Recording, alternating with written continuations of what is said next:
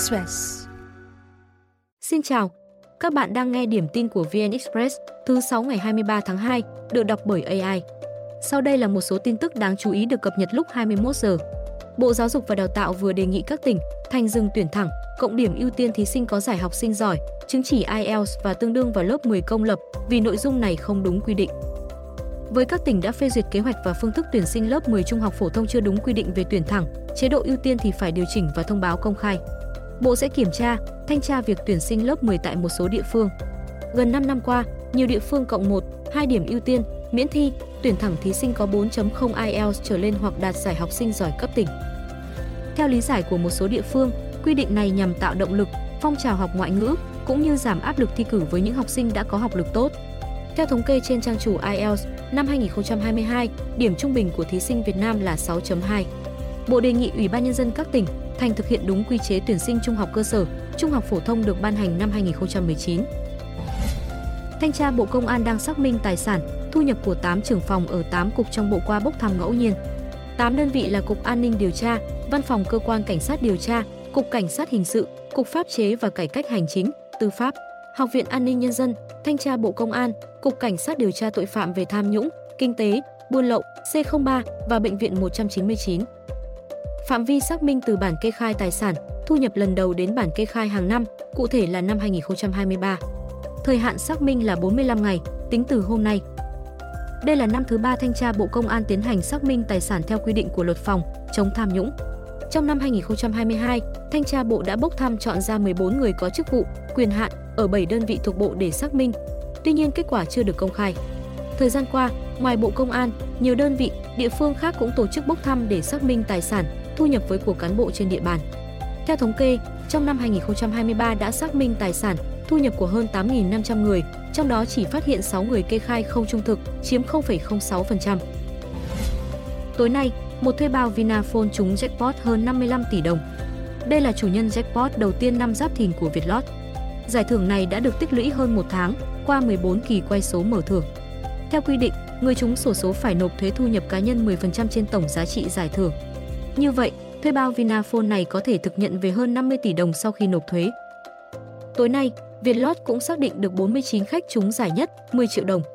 Năm 2023, Vietlott đạt doanh thu hơn 6.320 tỷ đồng, tăng 8% so với năm 2022. Với 55% doanh thu dành cho trả thưởng, đơn vị đã trả hơn 3.460 tỷ đồng đến 24,1 triệu vé trúng thưởng. Qua hơn 6 năm kinh doanh, công ty thuộc Bộ Tài chính đã ghi nhận hơn 90 triệu vé trúng giải với tổng số tiền trả thưởng hơn 15.000 tỷ đồng. Trong đó, các sản phẩm sổ số tự chọn Mega 6 trên 45, Power 6 trên 55 có hơn 300 vé trúng jackpot tiền tỷ. Tổng thống Biden vừa tuyên bố Mỹ sẽ ban hành hơn 500 lệnh trừng phạt mới nhắm vào Nga khi Washington tìm cách tăng áp lực lên Moscow. Mỹ cũng sẽ áp đặt các hạn chế xuất khẩu mới đối với gần 100 thực thể bị cáo buộc hỗ trợ Nga, đồng thời có biện pháp để làm giảm hơn nữa doanh thu từ năng lượng của Nga. Loạt biện pháp được đưa ra ngày 23 tháng 2 sẽ nhắm vào những cá nhân có liên quan đến việc bắt Navalny tại Nga cũng như lĩnh vực tài chính, cơ sở công nghiệp quốc phòng, mạng lưới mua sắm Nga và những thực thể trốn tránh lệnh trừng phạt trên nhiều châu lục. Các biện pháp này nhằm buộc Nga phải chịu trách nhiệm về cuộc xung đột ở Ukraine và cái chết của thủ lĩnh phe đối lập Alexei Navalny. Từ khi Nga mở chiến dịch quân sự tại Ukraine, Mỹ và các đồng minh phương Tây đã áp loạt lệnh trừng phạt chưa từng có nhằm vào nhiều lĩnh vực của Moscow. Các biện pháp mới nhất được đưa ra khi Nga giành được ưu thế trên chiến trường và Ukraine đang vật lộn với tình trạng thiếu nguồn cung vũ khí từ phương Tây. Tổng thống Nga Putin mới đây tuyên bố Nga đã hiện đại hóa 95% bộ ba hạt nhân, riêng đối với thành tố hải quân trong bộ ba hạt nhân, tỷ lệ này đã gần đạt 100%. Bộ ba gian đe hạt nhân gồm tên lửa đạn đạo xuyên lục địa phóng từ mặt đất, tên lửa đạn đạo phóng từ tàu ngầm và máy bay mang vũ khí hạt nhân. Duy trì ba trụ cột hạt nhân giúp hạn chế nguy cơ lực lượng chiến lược bị xóa sổ trong đòn phủ đầu, bảo đảm khả năng tấn công trả đũa và năng lực dân đe hạt nhân đáng tin cậy. Ông bổ sung rằng Nga sắp hoàn tất thử nghiệm một số hệ thống tấn công mới, nhưng không tiết lộ cụ thể loại vũ khí. Ngoài ra, Nga đã khởi động sản xuất hàng loạt đối với mẫu tên lửa siêu vượt âm mới Zircon, có thể tấn công các mục tiêu trên biển và mặt đất trong phạm vi 1.000 km với tốc độ hơn 11.000 km/h, gấp 9 lần âm thanh. Tổng thống Putin đã nhiều lần nhấn mạnh quyết tâm tăng cường sức mạnh bộ ba hạt nhân Nga. Hiện có 4 nước sở hữu bộ ba gian đe hạt nhân gồm Nga, Mỹ, Trung Quốc và Ấn Độ. Sau đây là thông tin lúc 17 giờ. Bộ Công an vừa đề xuất 6 thay đổi trên thẻ căn cước công dân gắn chip. Trong đó, tên gọi của thẻ sẽ là căn cước thay cho dòng chữ căn cước công dân. Mục quê quán đổi thành nơi đăng ký khai sinh, nơi thường trú. Hai thông tin này cùng với mã QR code đang ở mặt trước của thẻ chuyển sang mặt sau. Đặc điểm nhận dạng, hai vân tay của ngón trỏ trái và phải cũng được đề xuất bỏ. Hiện, Bộ Công an chỉ cấp một thẻ căn cước công dân duy nhất cho người từ 14 tuổi. Nhưng dự thảo đề xuất cấp hai loại là thẻ cho công dân không đến 6 tuổi và thẻ cho người 6 tuổi trở lên. Hai thẻ căn cước có nội dung, hình thức, thông tin, màu sắc như nhau. Tuy nhiên, thẻ cho người không đến 6 tuổi sẽ không in ảnh công dân. Dự thảo đang được lấy ý kiến đóng góp trong 2 tháng, từ ngày 7 tháng 2.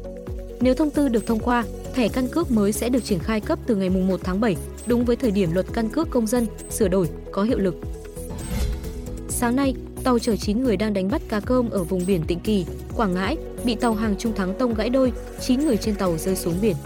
Trong đó hai người mất tích, 7 người được các tàu gần đó cứu vớt, đưa vào bờ, một ngư dân đã tử vong. Biên phòng và cảng vụ đang lập biên bản sự việc và tìm kiếm các ngư dân. Cảng vụ cũng điều tàu từ Đà Nẵng vào tìm kiếm. Tàu hàng Trung Thắng trên đường từ thành phố Hồ Chí Minh ra Hà Tĩnh thì xảy ra tai nạn. Chủ tàu đã được yêu cầu dừng hoạt động để phối hợp tìm kiếm và điều tra nguyên nhân. Huyện Mê Linh, Hà Nội vừa đồng ý hủy kết quả, trả lại hơn 600 triệu đồng tiền cọc cho anh Nguyễn Thanh Tùng, người trả hơn 4 tỷ đồng trên 1 mét vuông đất tại phiên đấu giá cuối năm 2023 do ghi nhầm. Trước đó, chiều ngày 30 tháng 12 năm 2023, Trung tâm Phát triển Quỹ đất huyện Mê Linh phối hợp với công ty đấu giá hợp danh đấu giá Việt Nam tổ chức phiên đấu giá quyền sử dụng đất đối với 47 thửa đất tại thôn Chu Trần, xã Tiến Thịnh. Anh Nguyễn Thanh Tùng đã trả 4,28 tỷ đồng trên 1 mét vuông cho thửa đất 102 mét vuông, trong khi giá khởi điểm 30 triệu đồng 1 mét vuông và trở thành người trúng đấu giá. Anh Tùng cho biết đây là lần đầu đi đấu giá quyền sử dụng đất nên tâm lý hơi căng thẳng và cuống nên ghi nhầm. 4,28 tỷ đồng là con số anh tính cho cả thửa đất, chứ không nghĩ quy định cuộc đấu giá là tính trên mét vuông. Ngày 16 tháng 1, Ủy ban nhân dân huyện Mê Linh đã giao các bên liên quan thực hiện thủ tục hủy kết quả đấu giá đất, nhưng do thiếu một số giấy tờ nên chưa trả lại được tiền.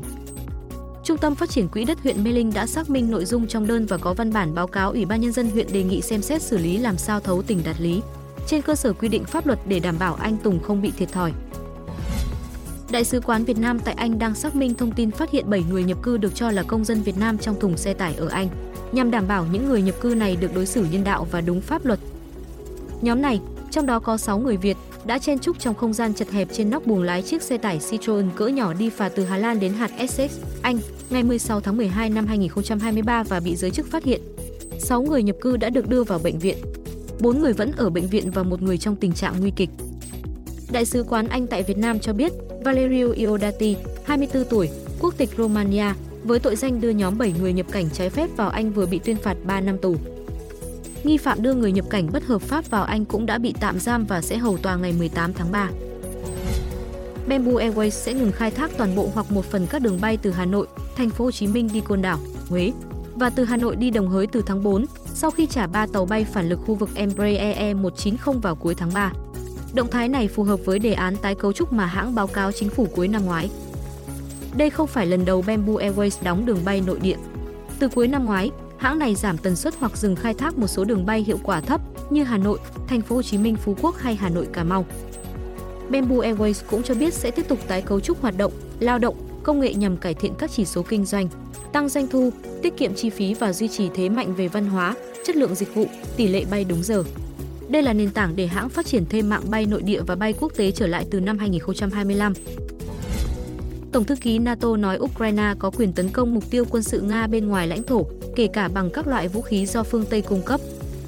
Tổng thư ký NATO từng đề cập tới quyền tự vệ của Kiev trước Moscow, song đây là lần đầu tiên ông công khai khẳng định Ukraine có quyền tự vệ theo cách này. Điều này có thể vượt qua làn danh đỏ mà Tổng thống Nga vạch ra. Ông nhiều lần cảnh báo Ukraine không được sử dụng khí tài do phương Tây cung cấp để tấn công lãnh thổ Nga, cho rằng điều này có thể khiến xung đột leo thang. Mỹ và các thành viên NATO trước đây cấm Ukraine sử dụng những khí tài được họ viện trợ để tập kích lãnh thổ Nga do lo ngại chiến sự vượt tầm kiểm soát. Tuy nhiên, khi chiến sự kéo dài, quan điểm này dần thay đổi. Pháp, Anh năm ngoái đã cung cấp cho Ukraine tên lửa Storm Shadow có tầm bắn 250 đến 560 km, Washington chuyển giao cho Kiev phiên bản ATACMS tầm bắn 165 km.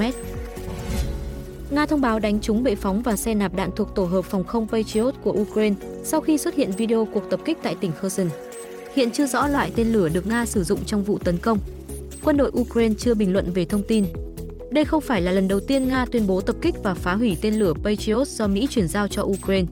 Trước đó, một tổ hợp đã bị hư hại trong đòn tập kích bằng tên lửa của Nga dạng sáng ngày 16 tháng 5 năm 2023, nhưng Ukraine tuyên bố nó vẫn đảm bảo khả năng chiến đấu.